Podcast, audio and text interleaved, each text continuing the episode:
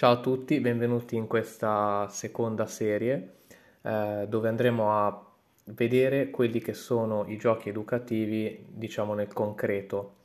Eh, vi porterò molti esempi e andremo a vedere, analizzando di gioco in gioco, di proposta in proposta, eh, di che cosa eh, andiamo a parlare, su che cosa si può lavorare e a che tipo di utenza è, diciamo, rivolto il gioco.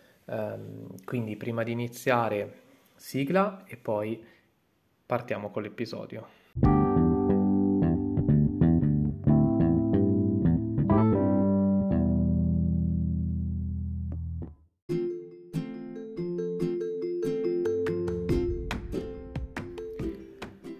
È importante, e questo lo sottolineerò soprattutto nei primi episodi, um, ricordare le regole fondamentali del bravo operatore ludico, ovvero eh, seguire quelle che io dico siano tre eh, semplici regole eh, che ho imparato eh, prima da considerare prima di proporre un gioco. Queste semplici regole sono adattare, modificare e strutturare. Eh, con il termine adattare intendiamo trovare un'idea, un gioco e a pensare di adattarla al tipo di utenza su cui andiamo a lavorare. Modificare vuol dire ehm, rendere il gioco efficace e fruibile da quel tipo di utenza, quindi agire proprio sul gioco e strutturare, ovvero completarlo e comprenderne degli obiettivi, quindi eh, lavorando anche sullo step by step, cioè ehm, su più livelli eh, di quel determinato gioco. I giochi che vi propongo quindi possono essere offerti al vostro pubblico in maniera letterale oppure adattati alle persone che avrete di fronte. Quindi dovrete essere capaci di adattare questi giochi ehm, e di avere creatività, chiaramente. Possono anche essere solamente degli spunti, mm, ma che possano darvi la possibilità di fare la proposta adeguata. Oggi vi porterò 5 esempi di giochi di movimento e quindi inizieremo così. Ogni episodio della serie avrà circa 5 giochi, quindi saranno abbastanza brevi come nostro solito, ma ehm, concreti.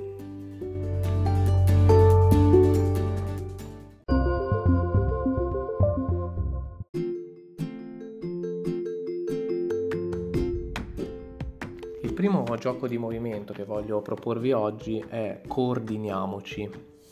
Eh, questo è un gioco che ha eh, l'obiettivo di lavorare sulla percezione spaziale, quindi eh, dell'ambiente eh, degli utenti, ragazzi, bambini, adolescenti, adulti, anziani, ma diciamo eh, soprattutto mh, mm, potremmo dire ragazzi e bambini sia normodotati che eh, con qualche tipo di disabilità intellettiva e sulla collaborazione la socializzazione. Cosa si fa? Eh, utilizzando delle corde di psicomotricità eh, si legano eh, sul bacino due ragazzi, quindi con delle corde, degli spaghi, e li si invita a muoversi verso un obiettivo della stanza eh, tenendo in considerazione quindi di non essere soli, eh, ma percependo anche l'altro.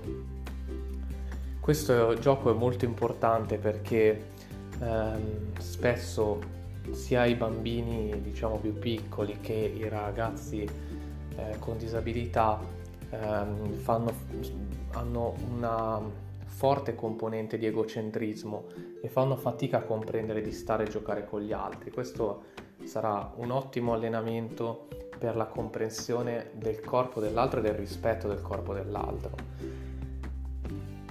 Cosa si può fare per renderlo ancora più forte a livello di, te- di intervento educativo? Eh, sottolineare il fatto che nessuno dei due legati deve cadere perché altrimenti la squadra perde.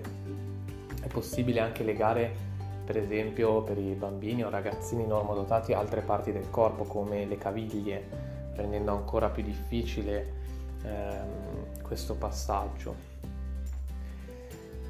Un'evoluzione di questo gioco è coordiniamoci con le palline, ehm, che è sostanzialmente come la versione base, eh, ma in questo caso si cerca entro un limite di tempo di raccogliere un numero di palline, ehm, tutte le palline di un determinato colore tra le molte che vengono sparse nella stanza, quindi vi consiglio di eh, per le vostre attività recuperare una grande quantità di palline tipo quelle di plastica, eh, colorate, lanciarle dentro la stanza e poi chiedere a quei ragazzi lì quei bambini eccetera, di raccogliere solo le palline di un determinato colore e metterne il più possibile all'interno di un contenitore. Anche qui, se il compagno squadra eh, cade, la, la, squadra perde. Eh, è possibile fare un'ulteriore evoluzione giocando anche contemporaneamente, quindi con un limite di tempo, giocando a più squadre di due. Addirittura eh, in un centro diurno riabilitativo con ragazzi con disabilità intellettiva siamo arrivati anche a fare squadre di tre.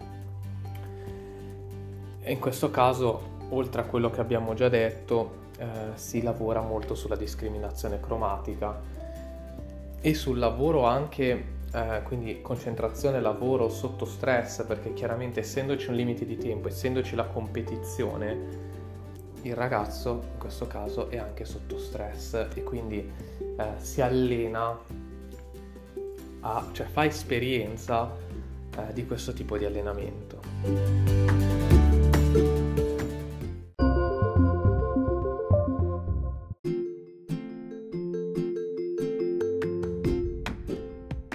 Il terzo, quarto e quinto gioco che voglio di cui vi voglio parlare in questo primo episodio eh, l'ho chiamato il ring. Eh, ci sono tre versioni del ring, quindi eh, andiamo a vedere di che cosa si tratta. Allora, si prepara uno spazio chiuso utilizzando dei coni, quindi ehm, posizionati in modo da fare un quadrato, una sorta di ring. E se avete anche delle, delle corde è possibile legare quattro coni modo proprio da delinearlo bene. Eh, in questo primo gioco si invita eh, l'utente, che ovviamente in questo caso è importante probabilmente che sia anche diciamo abbastanza ad alto funzionamento nel caso avesse una disabilità intellettiva o invece un bambino non particolarmente sensibile, ecco, quindi tenete sempre conto delle persone che avete davanti.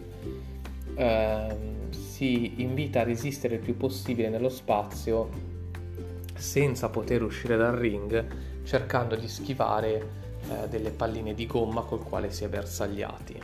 Quindi in questo caso non usiamo le palline di plastica che seppur leggere eh, sono molto leggere come materiale ehm, potrebbero fare male, usiamo delle palline di gomma eh, di, tipo come le di spugna, non di gomma, di spugna e eh, cerchiamo di, facendolo magari prima noi operatori, di beccare ogni concorrente dentro il ring. Eh, è possibile anche qui farlo con più concorrenti. Nel ring versione 2, ehm, quindi sempre con conetti alla corda, eh, il ring diventa mano a mano col passare del tempo più stretto. Eh, il giocatore non può fermarsi fino allo stop e deve continuare a girare per il ring, quindi senza fermarsi, facendo rimbalzare la palla o correndo palla al piede a seconda anche delle preferenze, calcio, basket, eccetera. Quindi la palla non solo si restringe, ma non può uscire dal ring. Quindi nel, nel, primo gioco su che cosa andiamo per esempio a lavorare? Sulla percezione spaziale anche qui e sull'allenamento dei riflessi del ragazzo in una situazione in cui comunque ti senti ehm, privato di poterti mettere contro il muro. Nel ring versione 2 ci si allena proprio anche sui propri movimenti, sulla ehm, concentrazione, sulla precisione, ehm, quindi bisogna stare molto attenti anche a palleggiare mentre aspetti lo stop e mentre col passare del tempo qualcuno ti stringe il ring. Quindi c'è anche un lavoro di multitasking, eh, utilizzare contemporaneamente più sensi, fare più cose. Um, e è ovviamente questo considerato un livello successivo del primo gioco. E infine il ring versione 3, dove in questo caso si portano due persone dentro al ring che oltre a tutto cercano anche di non ostacolarsi, quindi ehm, c'è la percezione dell'altro e dei propri movimenti, però anche dell'altro, eh, oltre al gioco di squadra, socializzazione, quindi ci sono un po' di temi portati come obiettivi.